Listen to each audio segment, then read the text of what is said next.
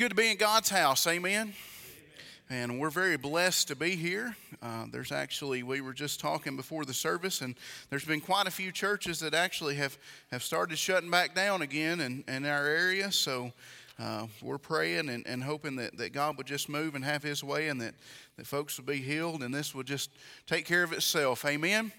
If you have your Bibles this morning, uh, I'll be in the book of Colossians, the book of Colossians, chapter number two. And uh, we'll start reading in verse number one. We'll read down through verse 10. Colossians chapter 2, verse number 1. It's good to see everybody. Uh, we've got a, a pretty good crowd this morning, and I thought we might be down a little bit, but folks are here. Folks have turned out, and I'm just glad to be in God's house this morning. I'm excited because, you know, I missed it when we weren't having it. And, and God forgive us if we ever, again, take it for granted that we get to be here with our brothers and sisters in Christ. If you'll stand this morning to honor the reading of God's Word, second, or Colossians chapter 2, verse number 1 says this The Apostle Paul says, For I would that you know what great conflict I have for you and for them at Laodicea and for as many as have not seen my face in the flesh, that their hearts might be comforted, being knit together in love, and unto all riches of the full assurance of understanding to the acknowledgement of the mystery of God and the Father and of Christ, in whom are hid all the treasures of wisdom and knowledge. And this I say, lest any man should beguile you with enticing words. For though I be absent in the flesh, yet I am with you in the spirit, joying and beholding your order and the steadfastness of your faith in Christ. As ye have therefore received Christ Jesus the Lord, so walk ye in him, rooted and built up in him and established in the faith as ye have been taught, abounding therein with thanksgiving. He says, Beware lest any man spoil you through philosophy and vain deceit, after the tradition of men, after the rudiments of the world, and not after Christ. For in him dwelleth all the fullness of the Godhead bodily and ye are complete in him, which is the head of all principality and power. Let's pray. God, we love you. And Lord, I come before you humbly this morning, God, thanking you, Lord, for the wonderful spirit that we've already felt this morning. God, thank you, Lord, for being in our midst. And God, I just pray that as we transition, God, from the, the singing, and God, into the preaching, Lord, I just pray that your Spirit would continue, Lord, to manifest Himself in this place. And God, that you would just have your way. God, I just pray that you would, Lord, move in people's lives this morning. God, speak to people, Lord, through your word. And God, that I would be used as your vessel this morning because, Lord, I am absolutely nothing, God, without you. Lord, I just pray that you would have your way. And God, that you would just be in, in, in people's minds, God, that, it, that you would be in their hearts this morning as the word goes out. God, I just pray that you give me clarity of mind and clarity of speech. In Jesus' name, amen. You may be seated. The book of Colossians, if, if you study the Apostle Paul's writings, a whole lot, you'll understand that, that Paul, part of his job is, is he had several jobs. He wore several hats. One of those hats that he wore, obviously, is that he was what we would consider to be the first international missionary. That he went to and fro, and he went uh, actually covered a couple of different continents there, uh, Asia and, and a little bit of Africa. And he would go from place to place, and he would preach the word, and he would go about and he would establish churches. And that was that was his main job, I guess you would say. And then he would go and he would establish these churches, and, and Colosse was not actually a church that he had ever been to. But during his letters, 13 of them that we have in the New Testament, all but one of those letters actually contains some form of correction. Did you know that?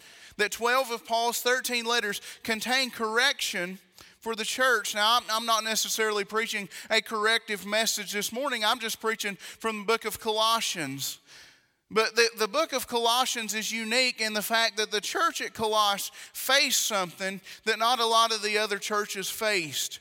They were a confused church. They were a church that, that, that when, when they were started, that they were founded upon the, the name of Jesus Christ and, and, and things like that. But somewhere along the way, false teachers had moved in and folks that, that wanted to derail the church at Colossae, they had kind of creeped in, they had snuck in, and they, they not only had they snuck in, they weren't just attending the church, they weren't just sitting there, but they were actually getting up and they were teaching things contrary to what the Apostle Paul was teaching. And you see this in, in, what I just read. He talks about this, and, and he says, I believe it's in verse 4. He says, And this I say, lest any man should beguile you with enticing words.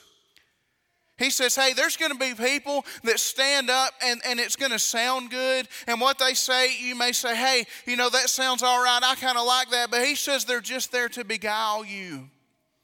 And so I would say this about this message this morning that, that is very applicable to the time in which we live. It is very applicable that, that, that we, we stop and we, we just take a moment as a church and say, hey, are, are we headed in the right direction? Are we doing what God would have us to do? Are we still teaching Jesus? Or have we kind of veered from that? Because let me tell you, just very, uh, very quickly understand this this morning that there are people in this world that would love nothing more than to knock this church off the right course. There, there, I mean, there's, there's folks that are out to get anybody that claims the name of Jesus Christ.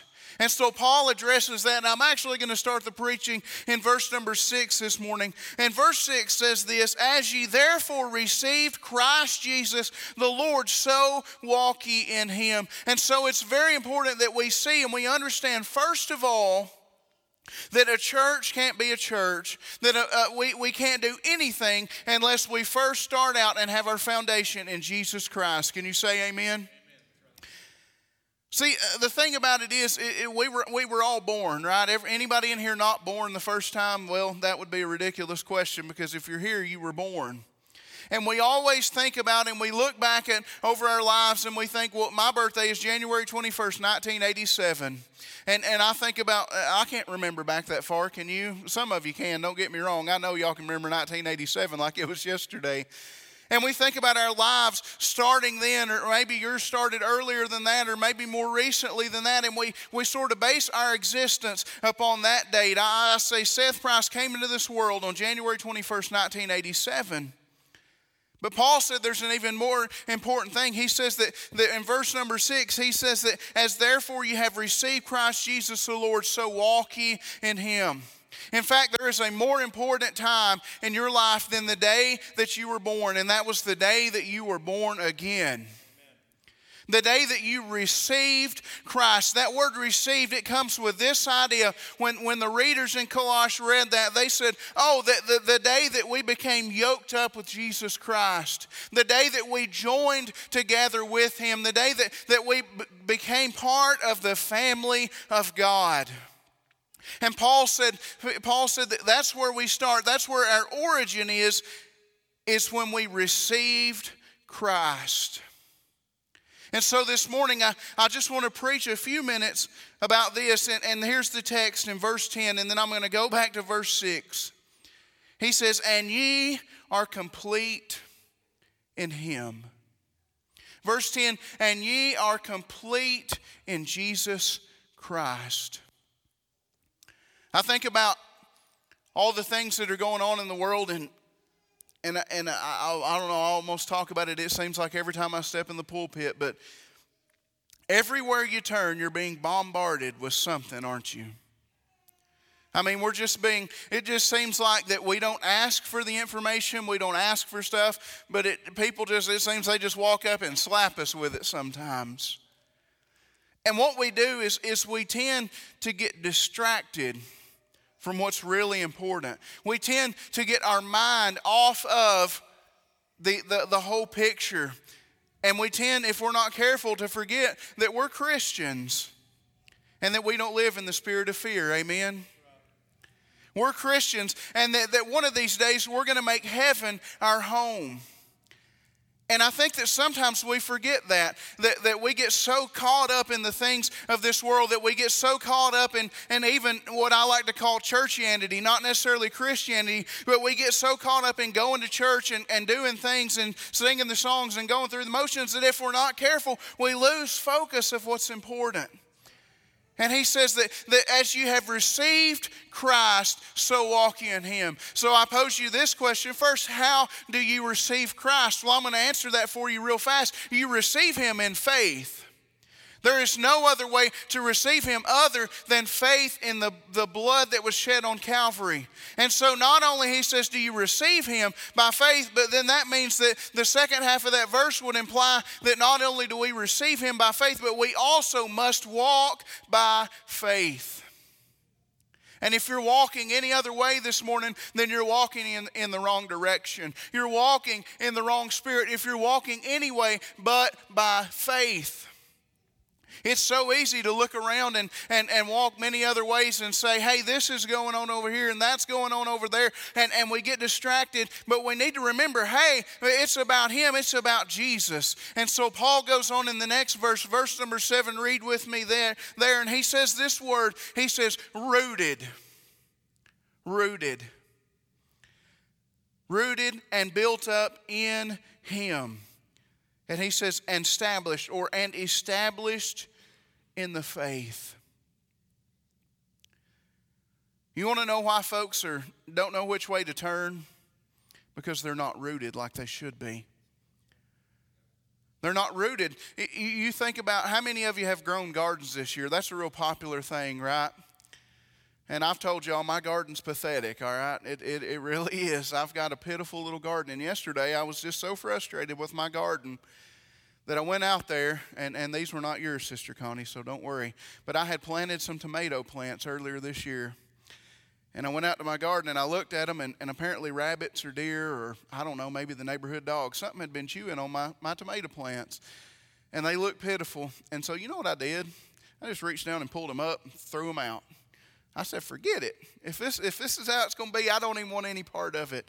But when I pulled them out, I looked and on the end of those tomato plants, you know what I saw? I saw the most pitiful little root system that I had ever seen in my life. And the reason that those tomato plants were not doing any good is because their roots were not very deep.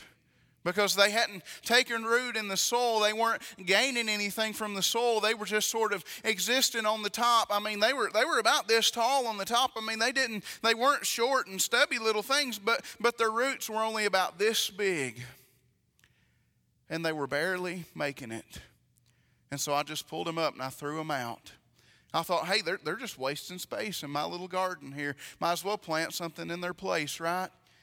And so I ask you this question How deep are your roots in Christ this morning? I feel like a lot of folks in, in, in, in the church world today, their roots go about this deep and they stop.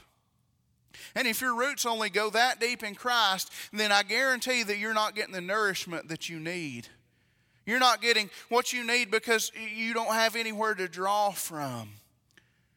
And so, not only that, but I would say this go out on a limb and say that maybe if something had come through, maybe even a good strong wind, that, that those tomato plants, they'd have probably just blown over because they weren't rooted very well. He said that you must be rooted in Christ Jesus. If there's ever been a day when we need to be rooted, it is today. We've never seen times like this. I've never seen this before. Have you? I open my Bible and I, I, it's like reading the newspaper when I read Matthew 24 about all the things that are transpiring. And, and, and in the back, I'm saying, even so, come Lord Jesus, I'm ready to go home.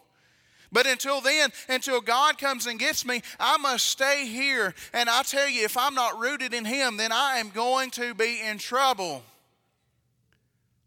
He says you must be rooted. And then he uses another word. He, he goes from the, the natural realm into the, into, the, into the more the physical realm. And he says, and built up in him.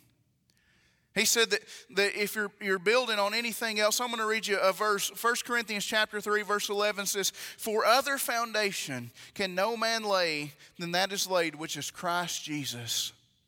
So not only must your roots be there, But everything that your life is built on must be built on Him. It is so important that we build our life on Him. And so many other people, you remember Matthew, I believe it's Matthew chapter 7, right at the end of the Sermon on the Mount, Jesus gives us a parable, right, about a wise man and a foolish man. And it says that the foolish man built his house upon the sand. And in, in the book of Luke, it says that he built it upon the earth. And, and the winds came and, the, and the, the stream beat on it vehemently. And that, that fell, right? Because it had no foundation. And it wasn't built up in the right way. And this is a message that, that you need to take home with you and, and the first thing you need to do is, is you need to make sure your roots are in the right place. Because if your roots are not in the right place, then you have you can't build at all. Nothing can be built unless you're rooted and the foundation is in the right place. See, I talked about false teachers that the people dealt with back then. And they were this group, and, and, and I won't get too in depth in this because this we don't have time this morning, but they dealt with this, this thing called Gnosticism. And it was the belief that God was so separate from man that, that God actually didn't even create man. And so these teachers, they would sneak in to this church that was built upon the fact that Jesus bled and died for you. That's what this church was founded upon. And they would sneak in and they would, they would, they would use these enticing words. And they would say, hey, you know what? God, God really doesn't even know who you are. God doesn't care anything about you. Sure, they, they acknowledge the existence of God, but they say, God does not care anything about you.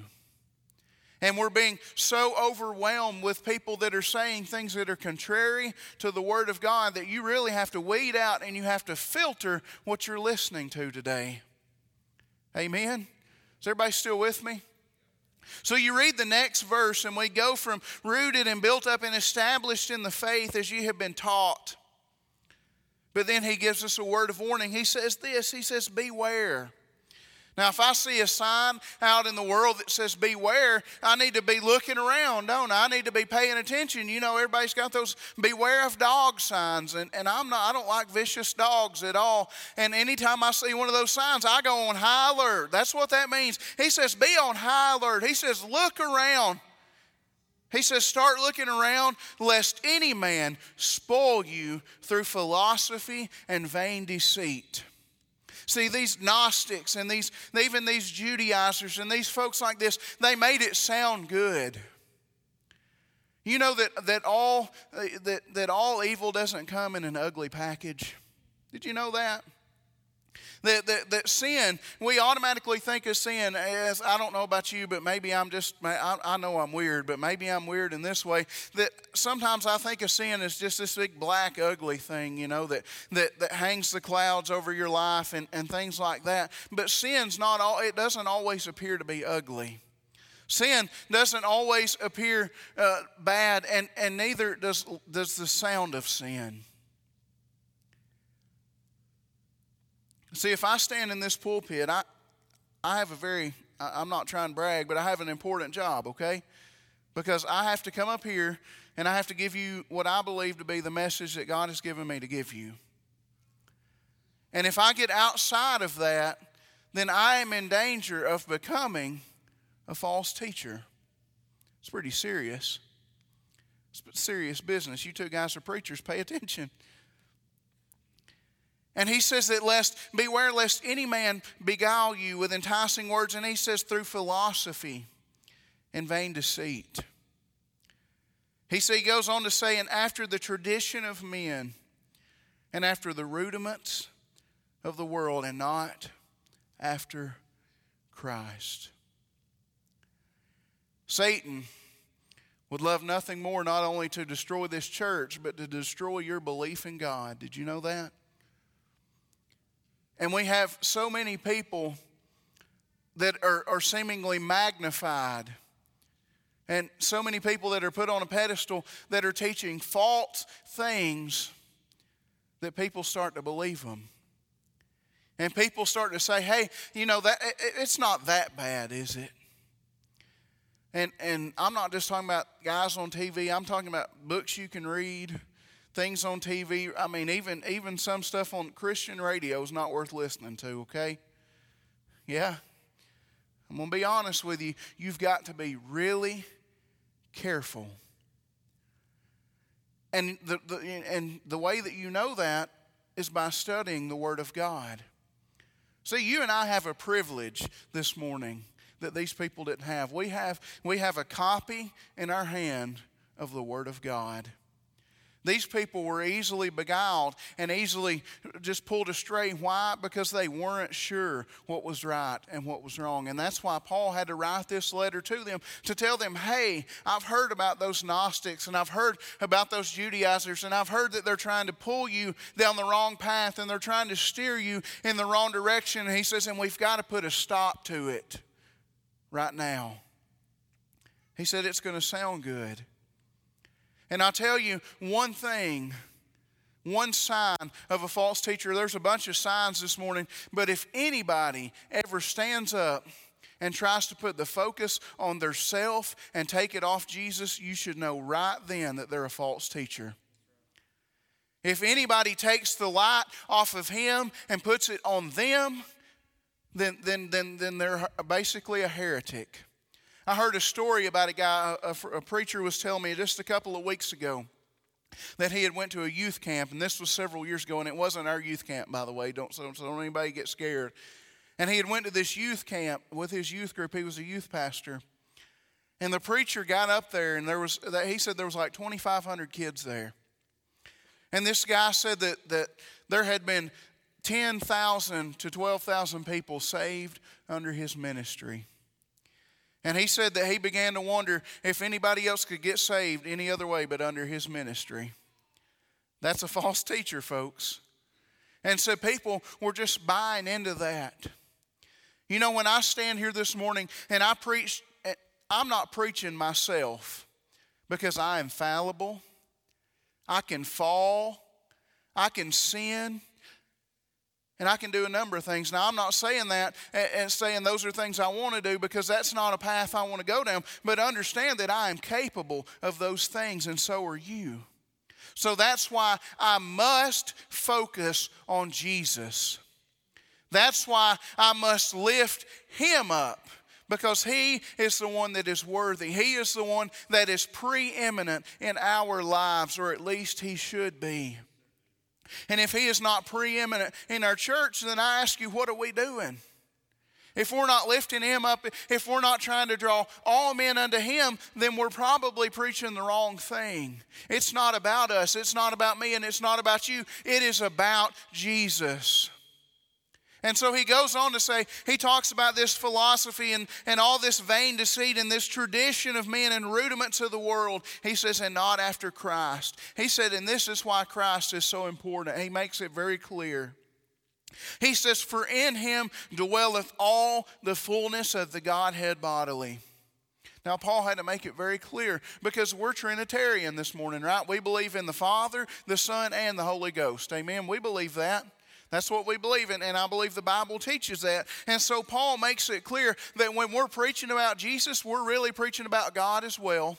We're preaching about the Holy Spirit because he, he has, they all have their equal, equally important part in the plan of salvation, in the plan of sanctification, and in every aspect of your life. When we preach Jesus, we're preaching all three. He said, And in him dwelleth the fullness of the Godhead bodily. And then, verse number 10, here's the focus of the message right here. He says, And ye are complete in him. So you could, you could make a supposition and say this. You could say that, that if you're complete in him, that if you're not in him, then, then what does that make you? Incomplete incomplete. If, if you're anywhere else, if, if, your, if your love is anywhere else but in Him, then you are incomplete. I don't want to be that person to you. I don't want to be that one that, that's still longing to find my place in life, that's still longing to find something to fill that void. You know, when we're born, we're born into a, a sinful world with a sinful nature. And, and that was because of the sin of Adam and Eve back in Genesis chapter 3. And when that happened, and when sin came on the scene, then something happened. There was a, a, a, separation between God and man. You see, Adam, he used to fellowship with God every day. Did you know that? If you go back and you read in, in the early uh, Genesis uh, chapter 2 and, and 3, we find that Adam actually communed with God, it said, in the cool of the day. That he was so close to God that God would come down and he would commune with Adam. And then sin showed up on the scene. And from that time forward, man became incomplete. Man was complete with God, but then when sin showed up, man was incomplete. And so when you're born into this world, like I said, everybody's been born, right? You are born with a void in your life that can only be filled by God. And that can only be filled by His Holy Spirit living in you. I said Holy Spirit because Holy Ghost scares Free Will Baptist if I say the, if I say the G word. But he said that you are complete in him, which is the head of all principality and power. And so I just want to just be real simple and, and, and make this real easy this morning. That if your, your life is invested in anything else, you're incomplete. If your focus is anywhere else, then you are living an incomplete life. It's that simple. I mean, that's Bible. I didn't make that up, right? That's not my opinion. That's not the gospel according to Seth. The apostle Paul, by the inspiration of the Holy Spirit, said that if you're if you're focused on anything else, that you were incomplete. He said if your focus is on philosophy, if your focus is, is on educational things, and, and I'm not against education. I mean, the Apostle Paul had the, had the equivalent of three doctorate degrees. I mean, this guy was a smart guy. He wasn't throwing off on education. But he was throwing off on putting your life and investing your life in things that were just made up by men. And that's what the world's doing. You, you see, how many of you have noticed that there seems to be a boom in technology over the past few years? Have y'all noticed that? And did anybody in here uh, ever grow up without, without indoor plumbing? Anybody? Bless your heart. I tell you what, and we've had those advances and, and we've come so far. And, we, and we've come from that into, into having computers and cell phones and, and you know electricity and air conditioning and all these wonderful things. And, and we get so invested and think hey you know what? Men are smart. Men have got this figured out. But we really don't you know, the smartest man in the world, and, and we could all say and, and argue on who that really is, and I don't have the answer to that, is incomplete unless he has God in his life. He can have every bit of knowledge that the world has to offer. He can know just about everything there is to know. But unless you know Jesus, you're incomplete. You know, you learn in the book of Ecclesiastes about a man named Solomon who had about as much wisdom as a man could have. He had done everything under the sun, which is not a good thing, by the way. And you know what he says? He says, vanity, it's, it's just vanity. That life is just vanity. And he says, Let us hear the conclusion of the whole matter. When he closes the book of Ecclesiastes in Ecclesiastes chapter 12, verse 13, he said, Let us hear the conclusion of the whole matter.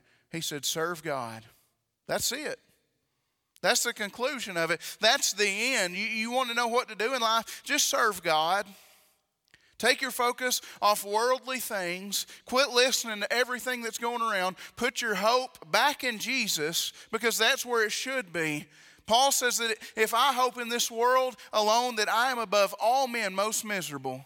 And I can understand right now that if your hope is in this world, you're a miserable person right now.